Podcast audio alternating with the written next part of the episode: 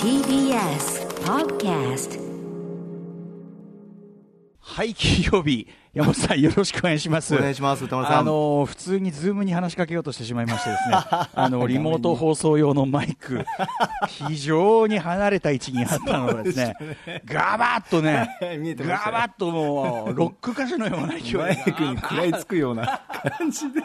マイクを食べるんじゃない。いやー、ちょっとうかつでございます。ちょっとダメですね。なんかちょっとそのリモートやったりなんかやったりっていうんでね、ちょっとどっちがどっちなんだか分かんなくなる時がありましてね。うんということで、はい、本日は私ね、えー所属あ、ライムスター歌丸ですけどね、所属事務所スタープレイヤーズ、えー会議室からリモート中継とさせていただいているということで、はい。お元気でしょうか、山本さん。元気でございますよ、相変わらず。世の中的にはね連休の2日目ということなんです。二日目です2日目にしてやっぱりね本来なら今日は東京オリンピック2020ねね開催日というねことだったんですよね。ちょうどね雨も降っていないしという感じだったんですけどね。ねまあじゃあ来年できるのかってそれもねまあちょっとねなんとも今のところ来年の今日7月23日開催予定。でもね、その感染者数の増加ということに関して言えばね、もう何度も言ってますけど、もちろんね、その緊急事態宣言、えーやめて、でなおかつその、ね、いろいろ解除だ、解除だ、解除だってね、移動も自由ですとか言って、あんだけこう蛇口を一気にあの開けば、そりゃ増えるのは当たり前っていうかうん、とこはあるにしても、なんかだからやっぱ、改めてその初期の時のあの感じですよね。なんかそのいろいろこう政府とかのがねこういろいろなことを言うと。でそうするとこう意外とそれがあのあんまり考えてないでやってるっぽいことが分かって愕然とするみたいな。だからその解除のあれとかももうもちろんその、ね、全体のことを考えて神様じゃないから難しいのは分かるんですけど経済との両輪とかね、えーいろんなところから、まあね、そのやってくれっていう声が来るこれも本当に分かりますしそのバランスを取んなきゃいけないっていう政治家の皆さん本当に大変だとは思うんですけどただそのじゃあそうしたらこうなりましたね。でその結局医療現場も結局そんなに余裕ないですよっていうことになっててそうしたらどうすんのって感じがあってね。そうすると来年のオリンピックについてその不退転のなんちゃらってそういうまたねああの後戻りができないようなワードを使ってね、はい。なんか言うこと自体がもうそれありきで進めんのもうやめてよっていうさその GoTo とか何でもいいんですけどもうその最初にありきで決めちゃってやるのっていうのにで後になってからおたおたおたおたしてっていうのがさうですね、おっしゃる通りですうね。ん。本当に嫌だしあの最近ねあの住民税、都民税みたいなのが来てね、はい。またそれがぎょっとする値段だったりしてねあら。もう一つ文句で 文句言わないとやってらんねえ。言わしてくれと。ああそれ言わせてもらいますよ。あんな金払ってて冗談じゃないよ本当に。ああなんてこともありますよね。まあでもぐちぐちぐちぐちねこんなね言うのもね。ただまあちょっと、えーそんな中ですね例えばまあこのエンターテインメント界どういうふうになっていくのかといったあたりでちょっとカルチャーニュースもあったりしますので。え？山本さん今日はほらあのあんまりね普段聞かないような方も聞いてるということも多いですからあらあの以前のようなあの非常に聞きづらいオープニングね あの番組コールもしせずにあのししかも特にあの話題の方向性も見つからないままええあのぐだぐだぐだぐだ15分とか話すのはこれはよくないいや、そう、新規のお客さんのためにね、今日は聞きやすさを行きますよ。聞きやすさを心がけながら聞きねいきたいと思ってますアフタシックス。ジャンクションいらっしゃいませ。Junction. 7月24日金曜日スポーツの日祝日でございます。時刻は6時4分。ラジオでお聞きの方もラジコでお聞きの方もこんばんは。TBS ラジオキーステーションにお送りするカルチャーキュレーションプログラムアフターシックスジャンクション通称アトロクと呼ばれています。山本さんそれはあれですか？あのし初めて聞く方に優しい喋り方と言えるんでしょうかそれは。ちょっとなんか年配感といいますか語り部感あーなるほどね、あのええゆっくり話すというのは結構ですけど、若干そこにあなたちょっとなめ感が入ってますから、えー付け焼き場ですからね。これよくないですね。よくない。えーパーソナリティは、えーえーえーパーソナリティは私で、えーラップグループ、ライブスターの歌丸でございます。えーだから誰よ、それ、いないからこんな人はね。化学反応が起きてしまった最悪の事態ですよ。悪循環です、これね。はい。えー今夜はね、えーライムスターの所属事務所、スタープレイヤーズ、えー会議室から、えーリモート出演中となっております。まあ、リモート出演とね、えっと、スタジオ出演、えっと、交互にですね、まあ、場合によって、あの、柔軟に使い分け中といったあたりで、本日はリモート出演させております。はいそして、えー本日のパートナーは、はい TBS ラジオ第6スタジオからお送りしております金曜のパートナー TBS アナウンサーの山本貴明ですはい、ということでですね、えっ、とね、リスナーのの方からいろいろちょっとですねカルチャー情報みたいなメールいただいててまずはちょっとカルチャー情報というか若干私事も混ざるんですが、ええええあのーこんなのをご紹介させてください。あラジオネームはい。はいラジオネームカルチャー薬剤師さん、はい。えこんばんは。昨日歌丸さんが告知をされていた MBS で放送の田村淳のコンテンツホリック見ました。これあの MBS というね、えー関西のテレビ局でね関西の方で見れる番組であのご存知ロンドンブーツのあロンドンブーツの田村淳さん、えーが司会の番組で、えー僕が出演させていただいたと、えーこの番組でね散々話したあれをまたこすってるというかこの番組で散々話したネタをあの淳さんにぶつけるという話であるというのを昨日ね告知いたしました、ええー私は初回からこの番組見ていましてオープニングにライムスター人間交差点を使用しているからにはあそうなんだあそうかそうかそうかはい、えーいずれカルチャー大巨人である歌丸さんも登場されるのではと期待しておりましたがまさかの淳さんが歌丸さんに対してビビっていたという出落ちに笑いね、えーこの番組ではえっ、とアトロクで扱ってきた、えーカルチャーも過去にいくつか紹介されてきましたといろいろやってきた、えーしかしラジオと違って映像の強みと編集の技がありますから、えー濃いも濃い、えー濃厚で濃密、えー紹介作品の映像のインパクトたるやと。で私あのゲーム作品で、まあ、何個かいろいろこうコンテンツを紹介したんですけど1週目ですね。1週目の今週はアンセスターズ人類の旅というですね。あえーこ PS4 の。はいこの番組でもお話ししました。アンセスターズの映像を見たのは初めてでこれはゲームなのかすごいのを世に出した人がいるもんだと驚きました、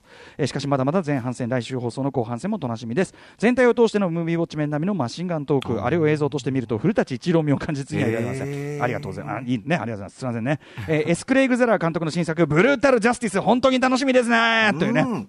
えー早く劇場で歌丸さんと同じリアクションを取りたいというようなね、えーメールでございました。そうです、ありがとうございます。えっ、と、コンテンツホリック。えっ、と、来週もね、あの、出ますんでね、そこでも、まあ、あの、またこの話してやがるっていうね、話を、あちらの番組でもしているということで、しょうがないんですよ。その時夢中な、だからやっぱその、その時に熱いものを話すのがやっぱ一番いいじゃないですか、それはね。ねうん。あとやっぱねう、ん淳さんがこれもう、私事が言わずもがなのことですけど、やっぱそれはね、さすがの、なんていうのかな、本当にもう、って誰というのも失礼というか、本当に私がどんな球を投げても、もう見事にこう、パーンってやって、わかります？どんな球を投げても見事にパーンってやってストライクにしてくれるっていうか、こう、わかりますこう、キャッチャーでいるじゃないですか、パーンって真ん中にこう寄せる人を、パーンって。すんごいジェスチャーがキ今ャーンってさ、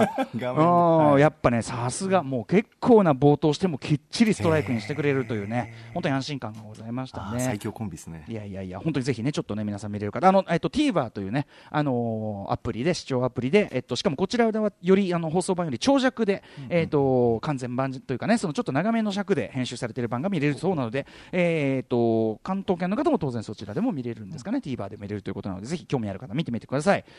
あとですね、えーじゃあこうしようかな。えーラジオネーム、迫田さん。えーディズニーからムーラン、あとスター・ウォーズ新シリーズの公開延期が発表されました。アメリカはコロナ禍が再び広がっているので仕方のない決断だと思います。日本でもようやく11月6日に公開が決定したブラックウィドウですが、再延期があるかもしれませんね。えー現在日本で上映されている映画もアメリカではすでに公開されているものばかりなので、えー本当の意味での新作はいつ見られるようになるのでしょうか。とかですね、あとラジオネームタイラー・ドデスカドンさんもですね、えークリストファー・ノーラン監督の新作テネットが無期限公開延期になったそうです。アメリカ映画業界の復活となる作品と期待されていたのに、えー非常に残念ですと。あと日本でも楽しみにしていた吉田大八監督の、えー、騙し絵の牙、ね、大泉洋さんのね、えーあと松岡茉優さん出てますね、えーもう公開延期になりました。このまま行くと映画館は営業していても新作映画が上映されないというカルチャーディストピアが待ってるかもしれません。もちろん映画会社も苦渋の選択だと思いますので彼らを責めるつもりはありません。映画界も含めて一刻でも早く日常が戻ってくるように我々一人一人が節度ある行動をしなければいけませんねということでございまして、そうなんですよね。テネットがですね、クリストファー・ノーラン最新作、えーがですね、無期、無期延期。うん、ってことになったと、あとね、えっと、もう散々ね、あのーもう予告がもう散々見せられて、見た気になっちゃってる実写版ムーラン、これも、えっと、全米公開、8月21日って言われたのが、やっぱり無期延期になるとかね、えーまあでもね、その、やっぱりあと、そうだ、えっ、と、トム・クルーズ主演監督、トップガンマーヴェリックも、えっ、とね、マーヴェリックはね、来年の7月2日に延期になった。だから、ワイルドスピードも来年っていうのがありましたけどね、それぐらい1年ぐらい延期になった。やっぱりね、あのー特にアメリカ映画のこういうこうビッグバジェット作品はとにかく大金もかけてますし、えあの万全の状態で公開、要するにまあまあな感じで公開できないっていうのはやっぱ気持ちとしてはわかるんですけどね。田村さん、これ日本は各映画それぞれあの、まあ、その全米からちょっと遅れての、うん。公開日が設定されていて、日本においては延期等の発表はまだないんです。いやー、ねえでも先に公開ってことはありえないですよね。どう考えても、まあ、それに伴って日本も延向き向きというかね、どこになるか分かんないけど、延期というのがまあ順当な感じじゃないですか、えーちなみにそれに関して、ですね、えーこういう動きに関して、まあ、もちろん、まあ、理解はできますよね、延期しようという、まあ、スター・ウォーズ新シリーズの延期っていうけど、俺ね、ディズニーはね、い正直ね、やったー、時間できたー思ってると思いますよ、スター・ウォーズ新シリーズに関しては。そう。で大変だから。あのできるだけ時間を置きたいとすら思ってる気がする。ええそれは勝手な想像なんだけど、でね、あのーまあ、映画を作る側の気持ちというのはもちろんちょっと分かる。事情というのは、まあ、理解はできるところなんだけども、えー全米劇場所有者協会の代表を務めるジョン・フィフィシギ、えーフィシアンさんという方がいてこの方が、えー大作映画の公開が順次繰り下げられてきた現状を受けより多くの市場が年,、ね年内に再開される、えー保証はありませんと。えー補給配給側は開公開日を守るべきと、要するに配給側は映画を公開しニュー,、えっとニューノーマル、要するにそのコロナ以降の日常というのに対応すべき、以前と同じほどの利益を得られないかもしれませんが、映画を配給しなければ、えー彼らの経済にも大きな穴が開くことになると訴えかけたということですね。とにかくやっぱり劇場側は、そんなこと言われても、弾がないと、やっぱりそのどうにもなんないわけで。えこっちとしてはやっぱりその弾の供給は欲しいですって、これもごもっともな意見ですよえね。そうですね。うん、という感じでね、ちょっとこれ、まあ、もちろんどちらが正解ということでもない話なんですけど、ただね、そうこうすると、もうさっきもね、すみません、失礼ながらですけど、本当にムーランの予告見すぎてて、俺、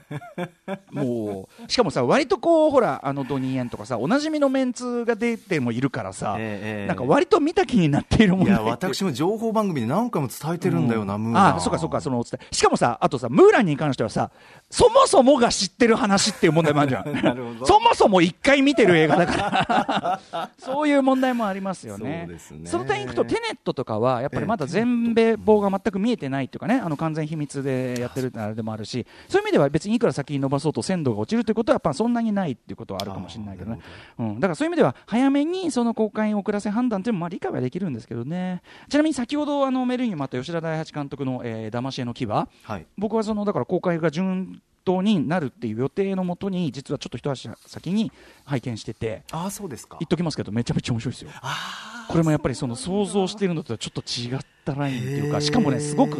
カルチャー論文化論でもあるような書籍論というか、あのあれでもあって非常にこの番組との親和性は高いあのあ映画作品でしたね。えーなのであのすごくそのなんていうかなまあ無ウォッチメンなりで扱うのを楽しみにはしていたんですがということでね。え歌丸さんそれで言うとテネットも映画業界のコロナ禍からの復活を象徴する作品になると見られていたとこれもちょっと気になりますよね。まあ、要はあのなんていうかなこのタイミングで最後に残ったビッグタイトルっていうかあそういうこと要するにその、例えばそうだなあのハーレークイーンとかがちょちょうどこうあれだってさ時期が時期ならもっとヒットしてたと思うんだけど、あのもろに食らっちゃってそのそこまでヒットしてなかったみたいなのに対してまあ、ドクター・ドリトルとかもそうかもしれないね、あのそういうのに対して、あのーまあ、なんていうの？やっぱビッグタイトルだから、はい。うん、っていう部分はあるんじゃないですかね、うん。透明人間とかもねちょうどコロナ禍アメリカではコロナ禍のそのタイミング直前ぐらいで公開されてあれなんかやっぱりうん本当ならもっと。うわ名作なのに。ねそうそうそうそうそういうこともあったりしますよね。公開すればいいってもんでもないんだよな。難しいとこありますよね、まあ、あれはね、あの低予算作品なので、はい。あの700万ドルという低予算作品なので、それでも十分ペイするという、あとや